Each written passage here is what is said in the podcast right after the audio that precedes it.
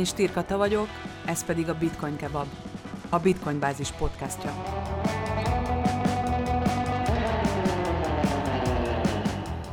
A mai adásban egy kicsit más aspektusból közelítjük meg a kriptókat, mégpedig a kriptó újságírás oldaláról közelítünk. Ebben lesz segítségemre Eidenpenz József, aki befektetési újságíró, 30 éves tapasztalattal, jelenleg pedig a privátbankár.hu és az M4 managerforum.hu oldalak főmunkatársa.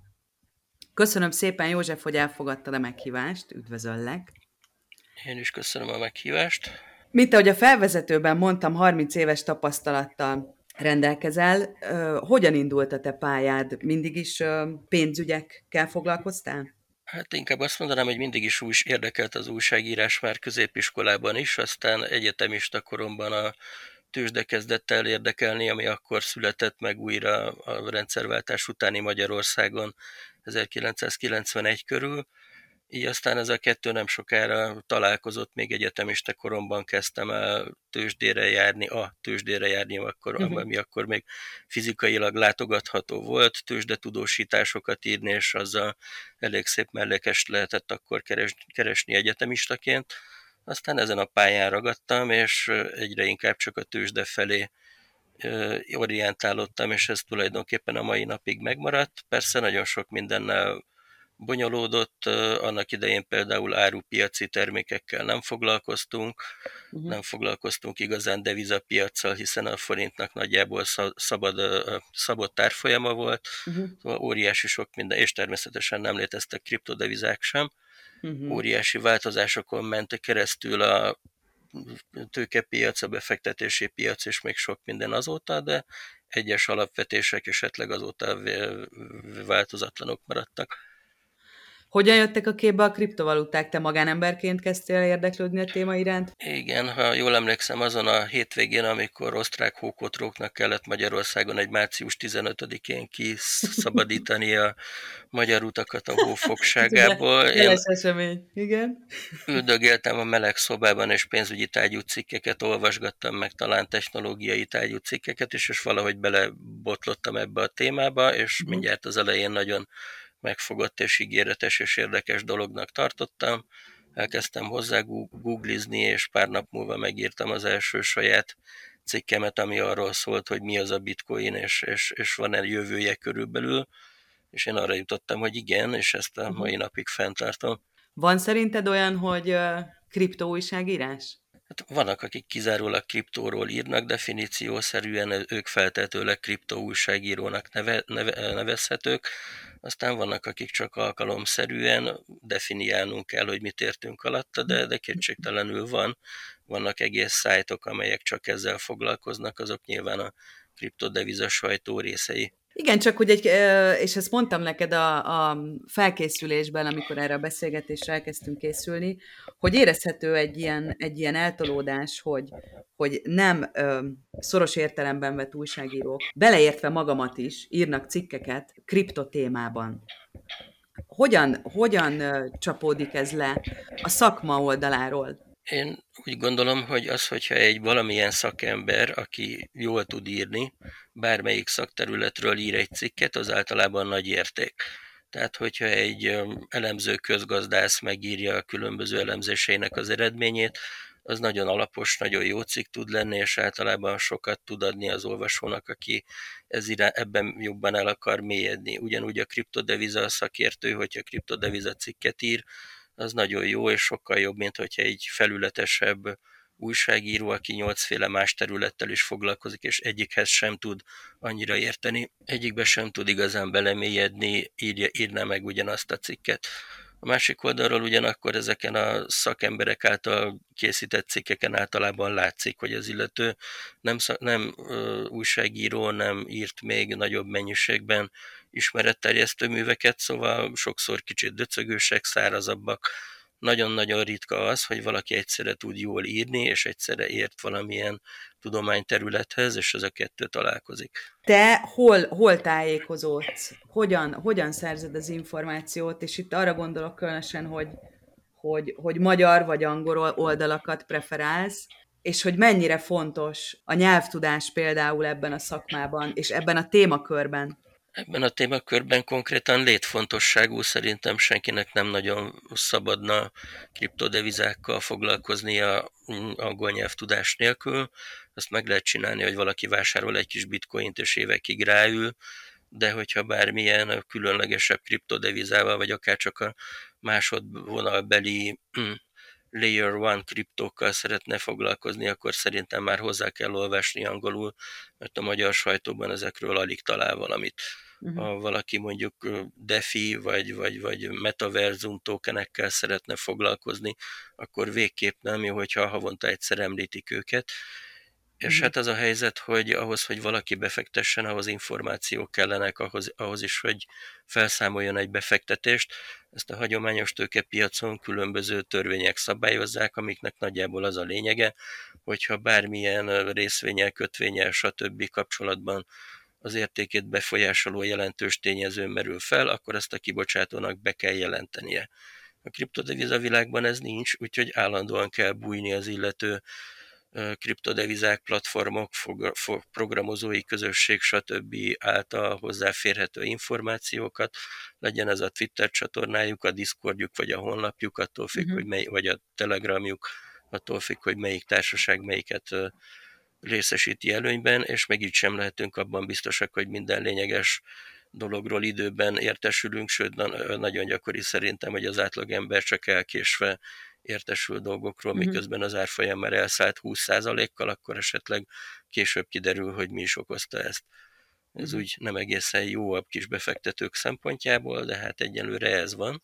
Egy kicsit vagy Igen. nyugati stílusú ez a szektor. Szóval úgy gondolom, hogy talán a buy and hold vagy hodl típusú befektetés kivételével, aki ezzel komolyan akar foglalkozni, az nem kerülheti el azt, hogy angolul eredeti forrásokat böngészen, az országnak már csak, vagy a magyar nyelvterületnek már csak a méretéből következően sem érdemes mindent magyarul lefordítani, és mindent, minden megfelelő info, meg, magyar nyelvű info, információval mm. szerintem nem tudjuk ellátni a magyar befektetőket.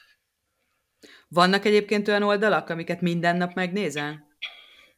Vannak, igen, bár inkább Discord csatornák és Twitter Aha. csatornák, amelyeket minden nap nézek, és várom, hogy a az announcement alcsatornán kijön-e valami mm. fontos, és van olyan, hogy nincs, nem. Tehát most volt például egy olyan DeFi protokoll, amely két nap héttel ezelőtt meghatározta, hogy egy bizonyos liquidity poolban, tehát egy likviditási tehát egy, egy DEX-en a likviditás biztosító tőke, tőke tartalékban két héten keresztül lesz kiemelt dupla, stb. díj az ott pénzt elhelyező emberek számára.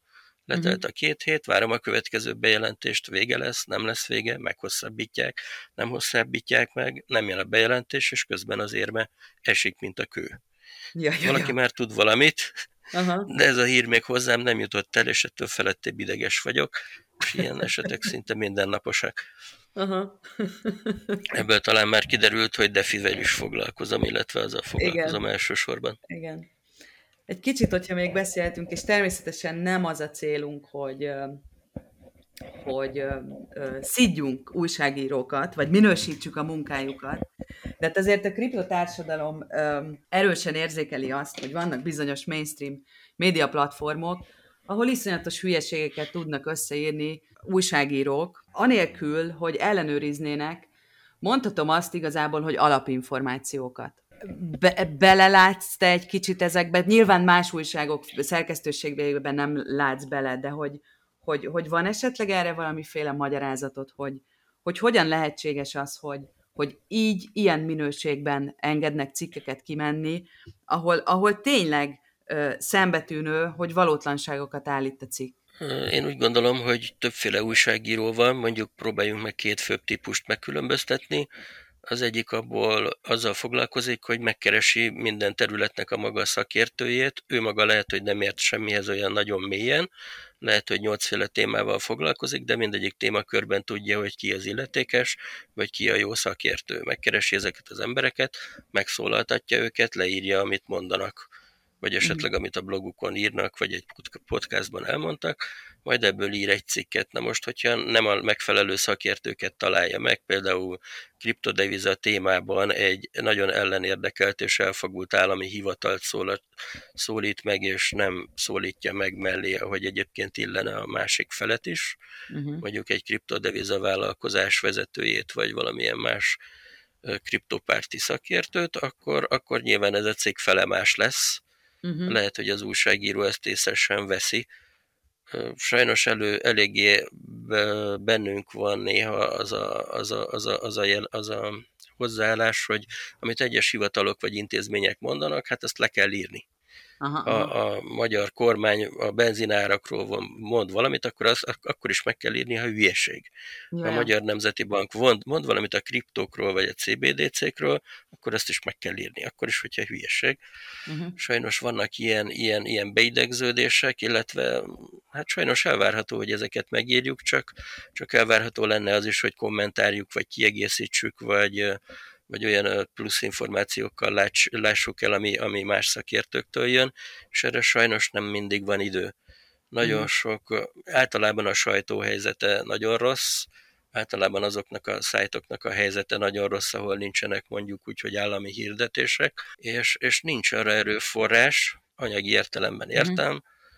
tehát van a sajtónak egy olyan része, amely jól él költségvetési jellegű pénzekből, és van uh-huh. egy mhm. olyan, amelyik a piacról él.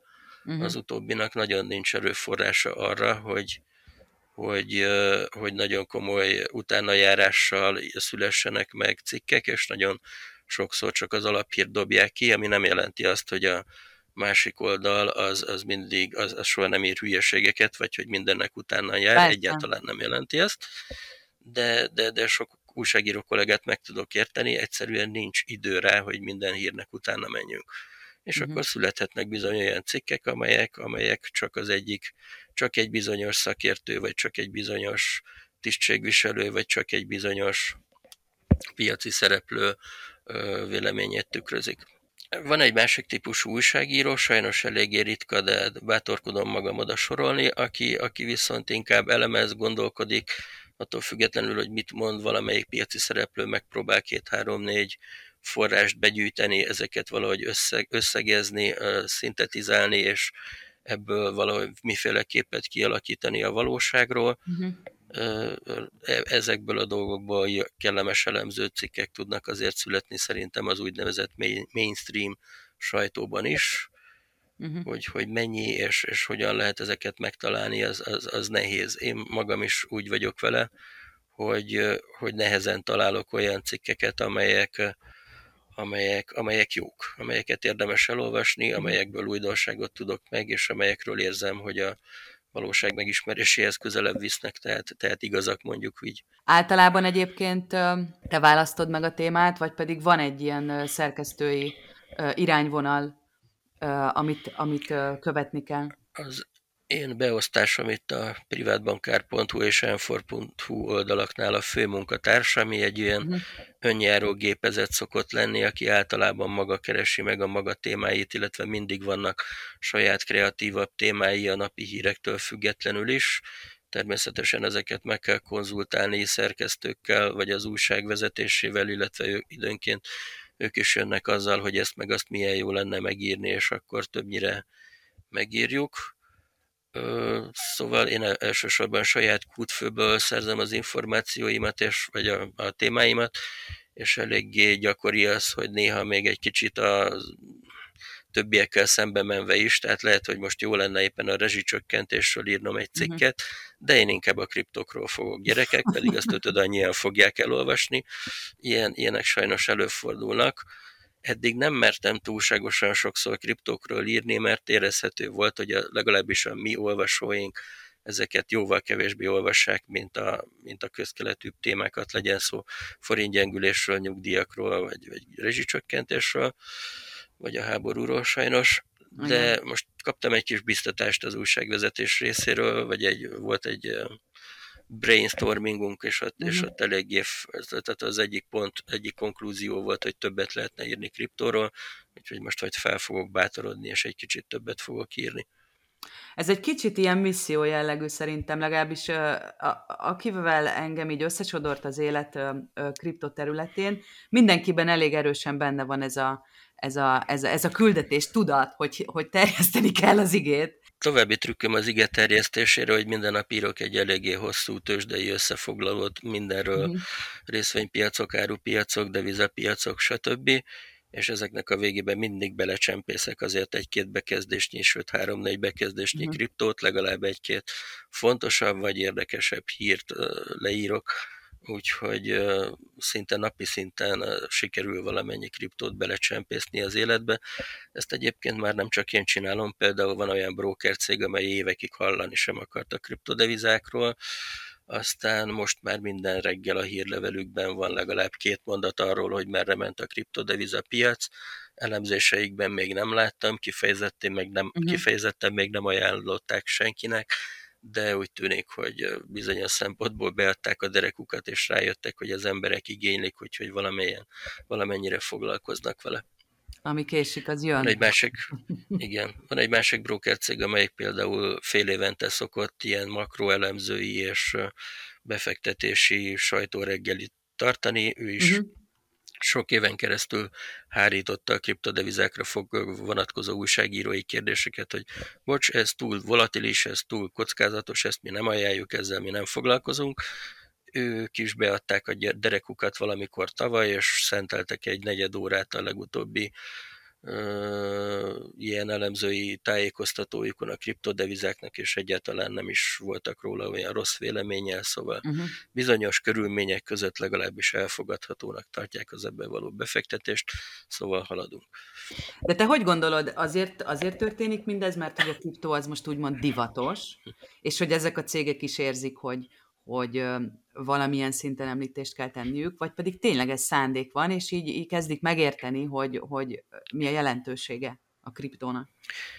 Úgy gondolom, hogy ezek a broker cégek a piacból élnek, tehát nem tudják függetleníteni magukat attól, amit az emberek vásárolni akarnak.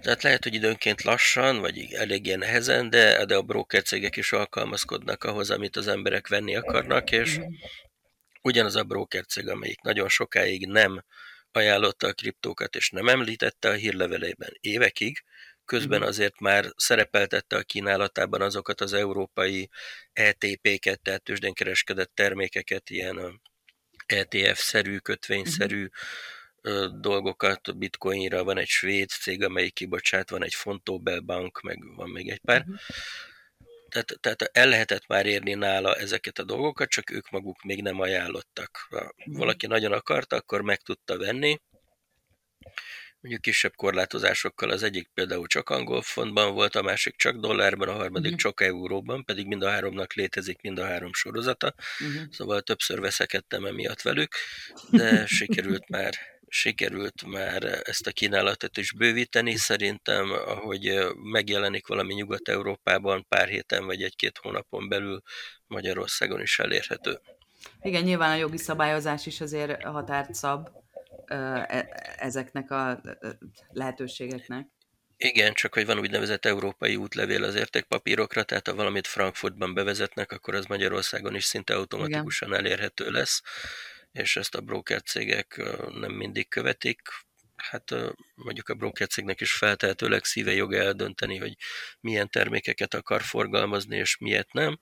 Hogyha az ügyfelek elég eleget szorgalmazzák, hogy már pedig ezt akarjuk, akkor feltehetőleg uh-huh. lehetővé teszik. Más kérdés, hogy ez az ügyfélnek jó-e, mert ezek a termékek ugye behoznak egyfajta partnerkockázatot, például mhm. a, most véletlenül már kimondtam ezt a nevet, akkor használjuk példának, de nem az ő ez egyetlen a Fontobel bank esetleges csődjének a kockázatát, illetve például, a, például egy olyan hátrányuk van, hogy évente 2-3 százaléknyi költséget levonnak, ami, ami nem jelentkezik, hogyha valaki a kriptodevizáját a saját igen. ledgere segítségével, mm. vagy, vagy, vagy, vagy valahol biztonságos módon maga tárolja. Vannak ezeknek a termékeknek olyan előnyei is, hogy például TBS számlára lehet helyezni, és akkor nulla adót fizetünk, mm-hmm. és, az, és az nekünk például jó.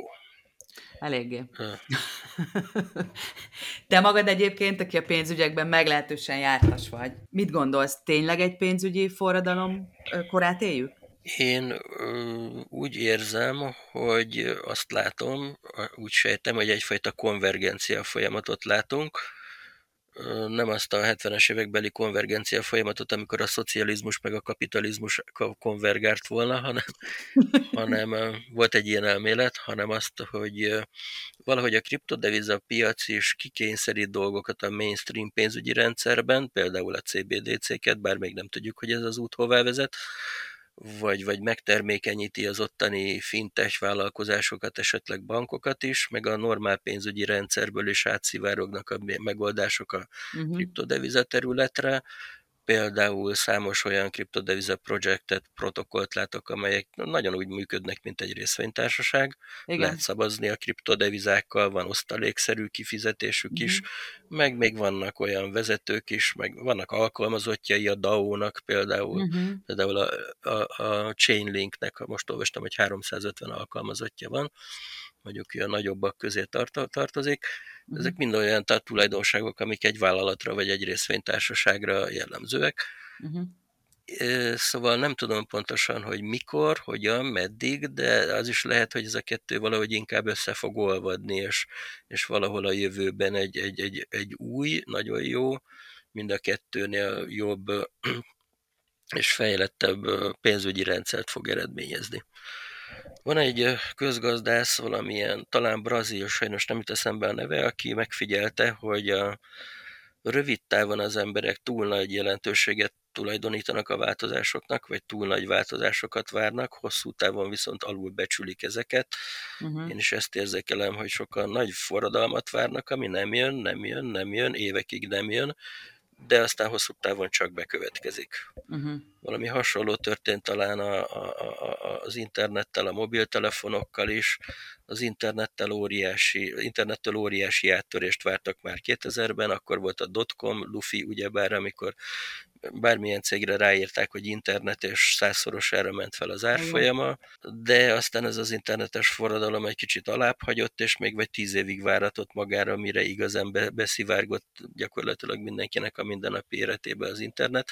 Tehát rövid távon nem volt olyan gyors a forradalom, mint szerették volna látni, hosszú távon viszont teljesen megtörtént szerintem az, az amit 2000-ben vártak. Most gondoljunk az online, online áru értékesítéstől elkezdve az, az kommunikációra, az e-mailre, a, a, a videó szolgáltatásokra, bocsánat, csak még hozzá akartam tenni. Korábbi pénzügyi változások során is szerinted érzékelhető volt, hogy, hogy azért itt, itt elég komoly társadalmi változásokat is eredményez amennyiben a kriptó mainstream válik, és jó, hogy említette a DAO-t például, ami kifejezetten egy ilyen példa, hogy egy, egy társaság irányításban azért ez egy elég jelentős változás, hogy a társaság dolgozói tevékenyen beleszólhatnak egy, egy gazdasági ö, ö, társaságnak az életébe. Ez eléggé exkluzívá teszi, ö, szerint, véleményem szerint legalábbis a kriptókat. Véleményem szerint pedig nem biztos, nincs uh-huh. új nap alatt, ahogy egy részvénytársaságnál is a fő részvényesek birtokolják általában legalább a részvények 50%-át, sokszor egy család, vagy két-három nagy befektető, vagy esetleg 8-10 nagy befektető, úgy ezeknél a DAO-knál is sokszor azt látom, hogy van egy alapító mag, aki szépen ügyesen fenntartotta magának a szavazatok többségét, a kriptodevizák többségét valahogy, uh-huh. és aztán hiába van a dolgozónak 1-2-3 százaléka, azzal semmit nem tud elérni. Magyarul a kisbefektetőnek kus. De ezt a részvénypiacon már 200 éve tudjuk, vagy 300 éve, igazából a pénz dönt, a pénznek van szava, a nagy, nagy tulajdonrésznek van szava. Ebben például semmi változást nem látok. Úgy is mondhatnánk, hogy nem eléggé decentralizált a rendszer, vagy nem annyira mhm. decentralizált, mint sokan szeretnék. Persze lehet, hogy ebből majd ki fog alakulni valami olyasmi, hogy ez befektetők, az emberek alaposan megnézik, hogy valóban elég decentralizált-e az a rendszer, és, és majd jobban megnézik, hogy mi befektetnek, nem tudom. Ugye egy-egy kriptodeviza projekt értékelésénél ez is egy nagyon fontos szempont, de sokaknak nem ez a legfontosabb szempont. Vannak olyan elemzők, akik hosszasan felsorolják, hogy figyelni kell, hogy a platform vagy a protokoll mennyi jövedelmet tud kifizetni, milyen a tokenomics, vagyis a mhm. kriptodevizák megoszlása és jövőbeli várható mozgásai, és, és az egésznek a rendszere és aztán jön egy mém, kütyű, kütyű érme, kutyú érme valami, és mindent felír, felülír, és mindenféle ilyen analízisen túlmenően felmegy az egekbe, miközben a rendkívül jó fundamentumokkal rendelkező DeFi token meg senyved valahol a kibocsátási értékének, vagy első napi értékének a tizedén egyelőre ez a piac még rendkívül kevésbé hatékony, ez egyszerre nagy lehetőségeket és nagy veszélyeket rejt magában. Tényleg úgy néz ki ez a piac, mint mondjuk a, az amerikai részvénypiac az 1850-es években talán, uh-huh. amit nem tudtak elintézni pénzügyi alapon, lehet, hogy koltal tették meg. Itt ezt lehet, hogy úgy hívják, nem, hogy rak, rak, rak, rak pull, vagy, vagy, vagy, szóval vannak ezek Aha. a különböző hackerbetörésektől elkezdve csalásokig rendkívül sok olyan botrány, ami a koltal való probléma rendezéshez hasonlít, csak a cybertérben valósul meg. Mit gondolsz egyébként a másik oldalról, az olvasói oldalról? Tehát mindez, amit elmondtál, azt erősíti, hogy az újságírók feladata nagyon fontos, hogy valódi információkat nyújtsanak. Nem tudom, hogy, hogy érkeznek-e, vagy ha igen, mennyi hozzászólás például egy-egy cikkethez, amiből te visszacsatolást, vagy visszajelzést kapsz arról, hogy, hogy mennyire értik az olvasók azt, amiről szó van egy-egy cikkben. Sajnos nagyon kevés visszajelzés érkezik, ha igen, akkor abból inkább az következik, hogy nem értik az olvasók, sőt nagyon nem értik az olvasók, sőt sokszor még ellenségesek is a kriptodevizákkal szemben. Valahogy úgy gondolják, hogy az egész egy nagy pilótajáték és csalás, ilyenek szoktak néha beírni. Uh-huh. Engem sokkal jobban aggaszt az, hogy a saját közgazdász barátaimat sem tudom arról meggyőzni, hogy a bitcoinnak van értelme. Komolyan? Nem, hogy a többi kriptóról egyáltalán beszélnénk, mondjuk ők nem a legfiatalabb korosztály, de, de valahogy nagyon mereven állnak hozzá ehhez a dologhoz, és nagyon hamar kiukadunk mindig oda, hogy de, mert nincsen belső értéke, de, mert nincs mögötte semmi, de, mert senki nem garantálja és, és, és az, ezeket már nagyon unom cáfolgatni. Na jó, de ezek a klasszikus valahogy... ellenérvek, amiket mindig hallunk, de hát ezeket már annyiszor, annyi helyen, annyi ember megdöntötte, hogy...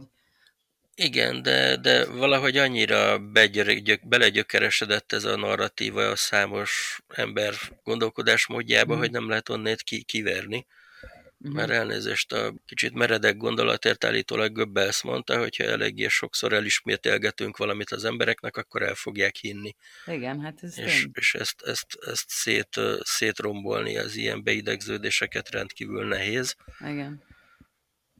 Nem állítom azt, hogy egy óriási összeesküvés van e mögött, de, de kétségtelen, hogy az államok és a pénzügyi rendszer nagy része nem túl érdekelt abban, hogy egy tőle független és teljesen egy, egy, egy, egy olyan eszközt adjon az emberek kezébe, amelyre nincs igazán ráhatása.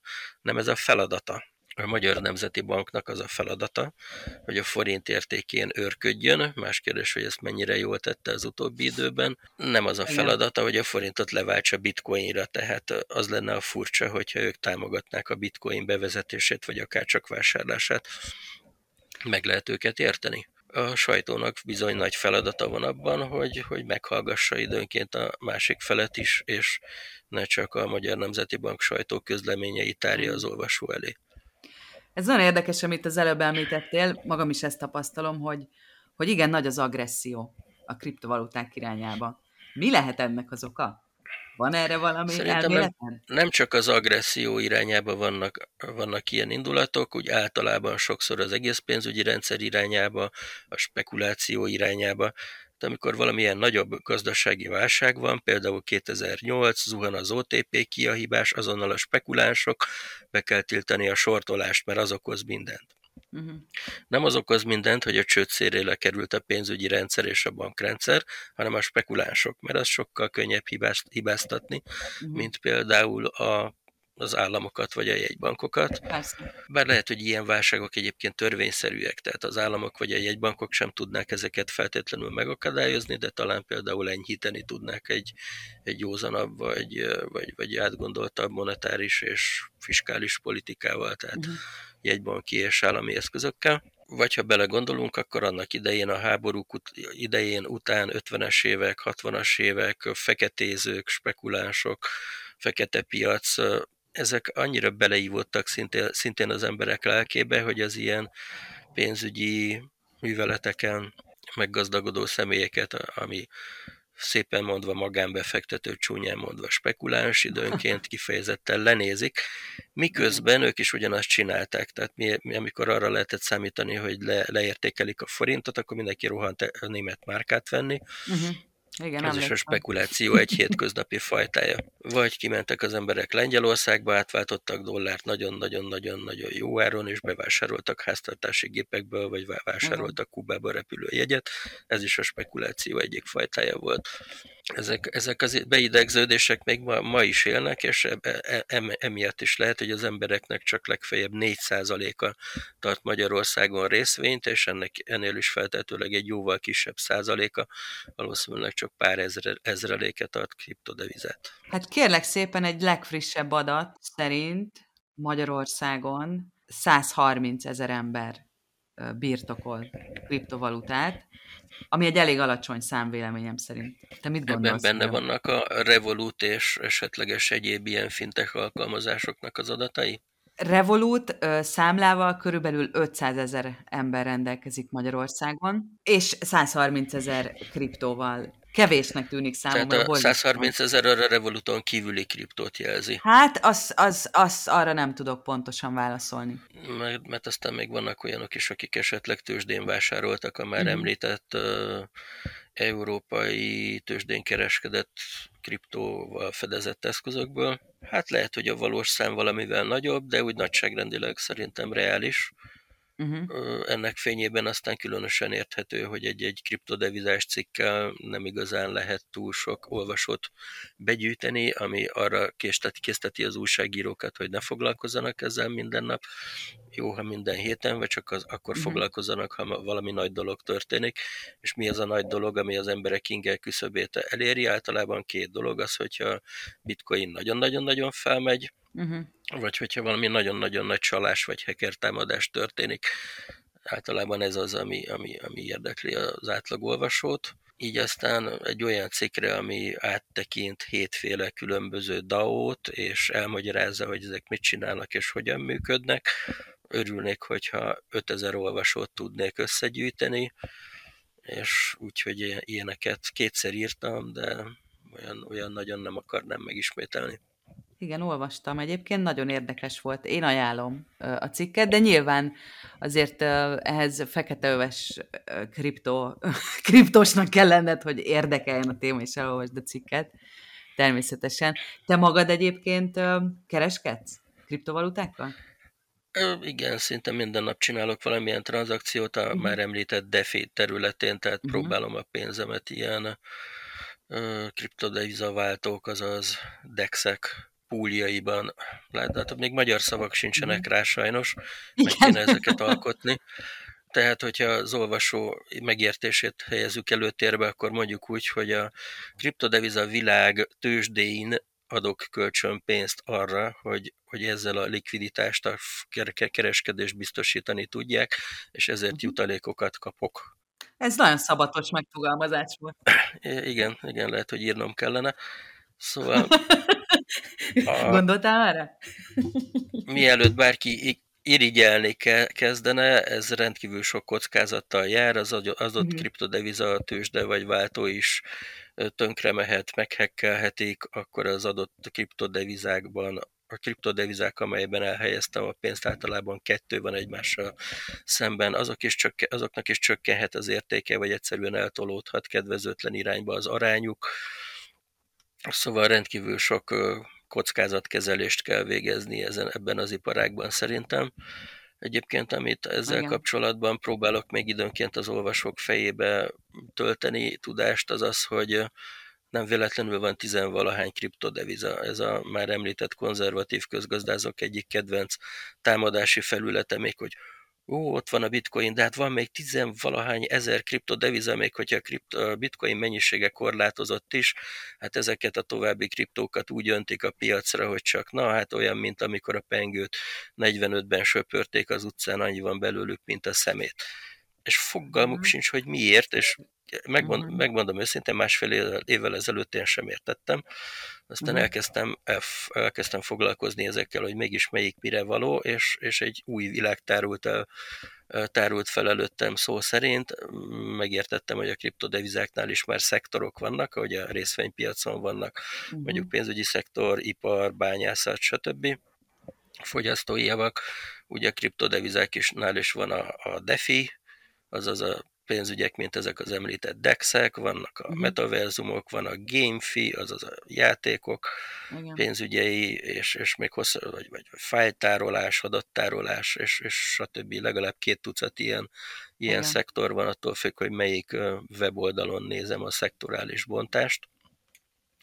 És ezeknek mind megvan a saját célja, mind megvan a külön élete, mindnek megvannak a piacvezetői, és miután nem szerzői jog által védett a kód általában, ha valamelyik sikeres, azonnal lemásolják 20 aztán Igen. vagy valamelyik jobb lesz, mint a piacvezető, vagy nem, egy egészséges verseny folyik.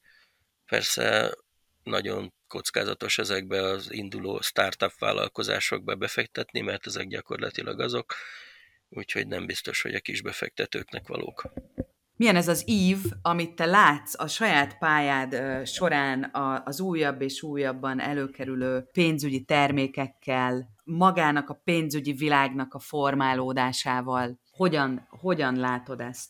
Én, én, én, én továbbra is azt mondom, hogy ezek valahogy egymást is előre viszik valahogy a technológiai vagy technikai innovációk mhm. szintjén.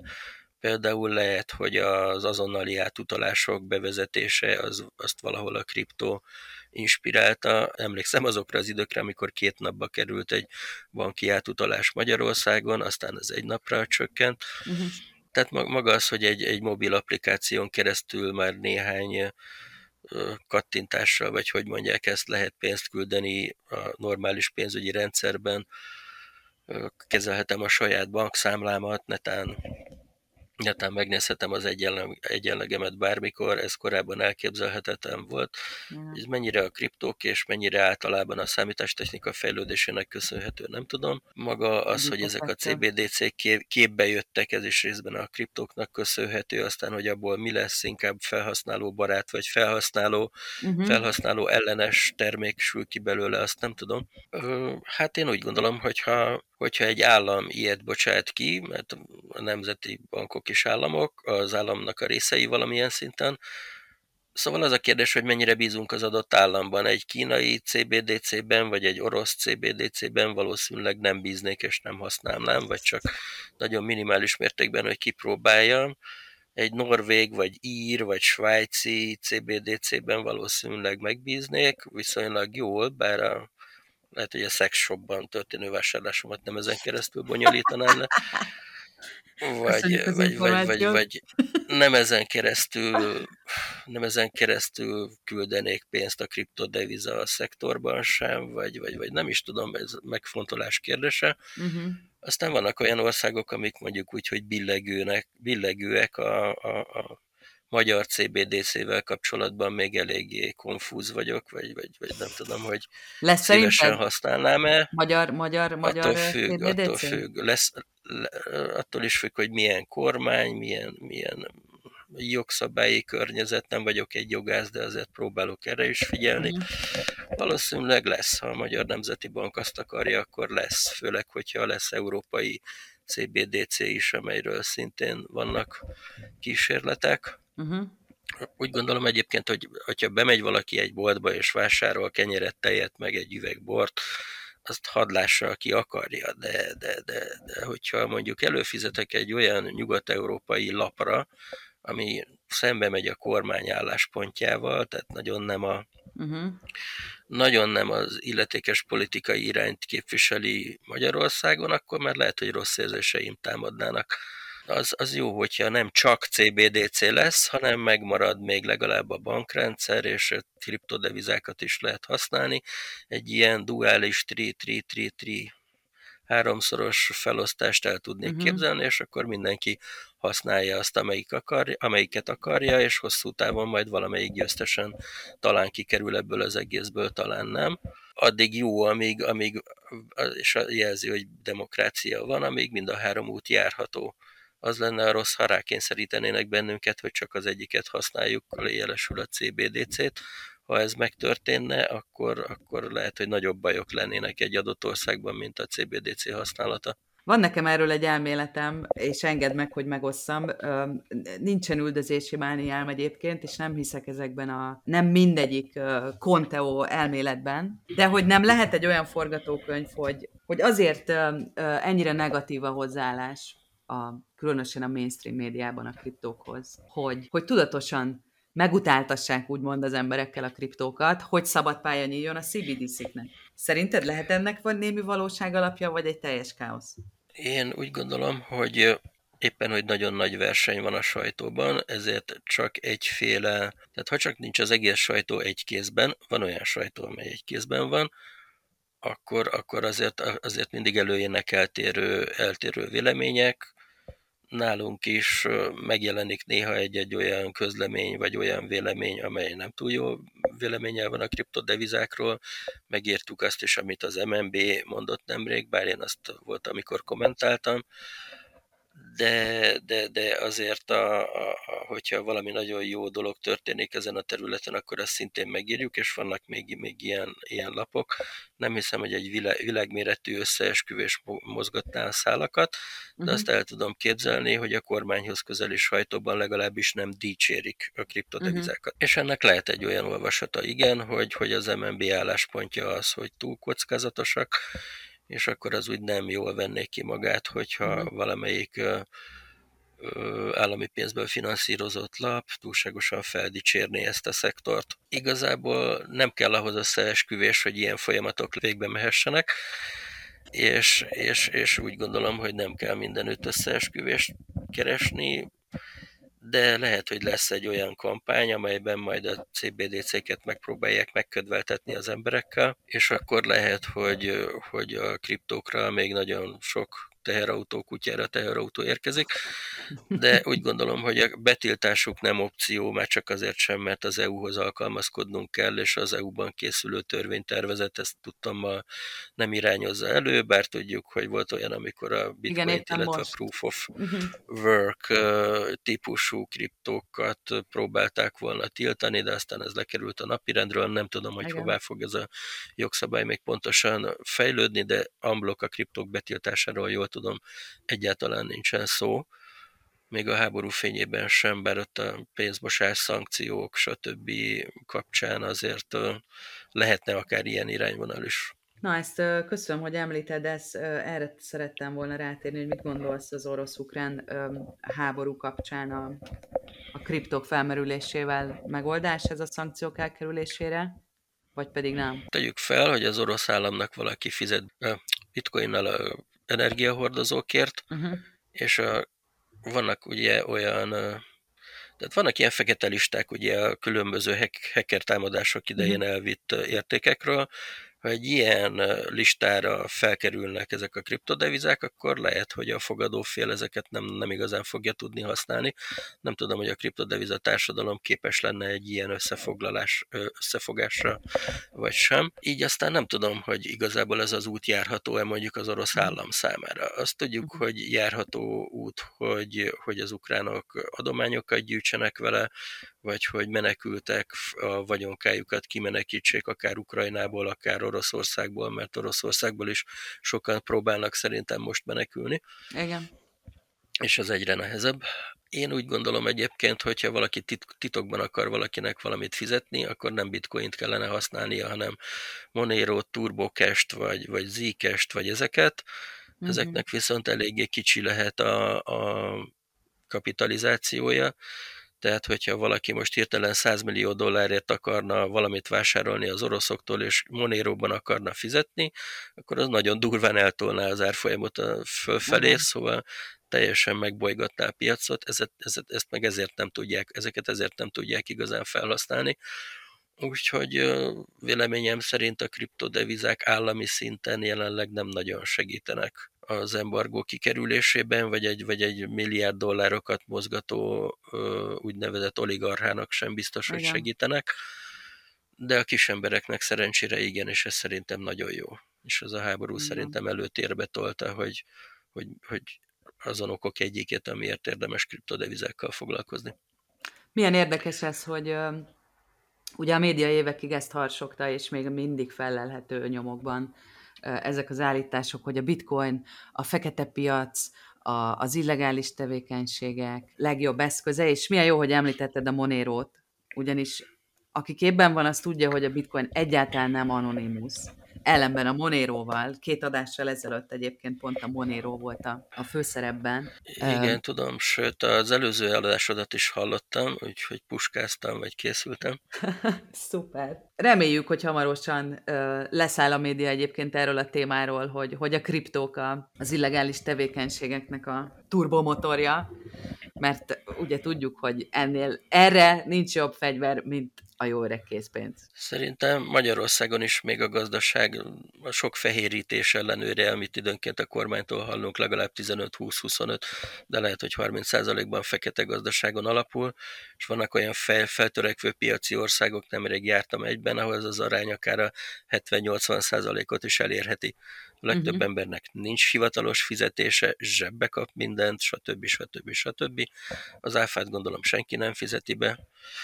Mondjuk úgy is néz ki az állam, miután nincsenek adóbevételei, nem nagyon tud Igen. semmire költeni, szóval ez nagyon rossz dolog elsős alapvetően, de hát, és mindent készpénzzel fizetnek az embereknek, általában bankszámlájuk sincsen, vagy csak ha nagyon muszáj, akkor valamilyen ingyenes, államilag szabályzott ingyenes bankszámlájuk van, bankkártyájuk végképp nincsen.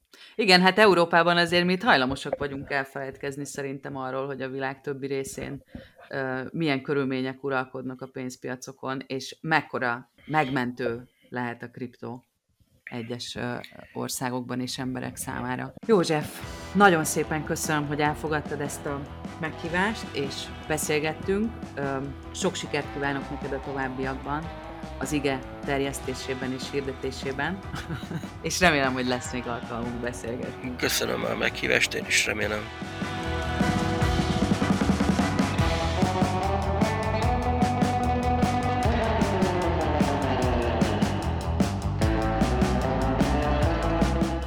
Ez volt a Bitcoin Kebab, a Bitcoin Bázis podcastja.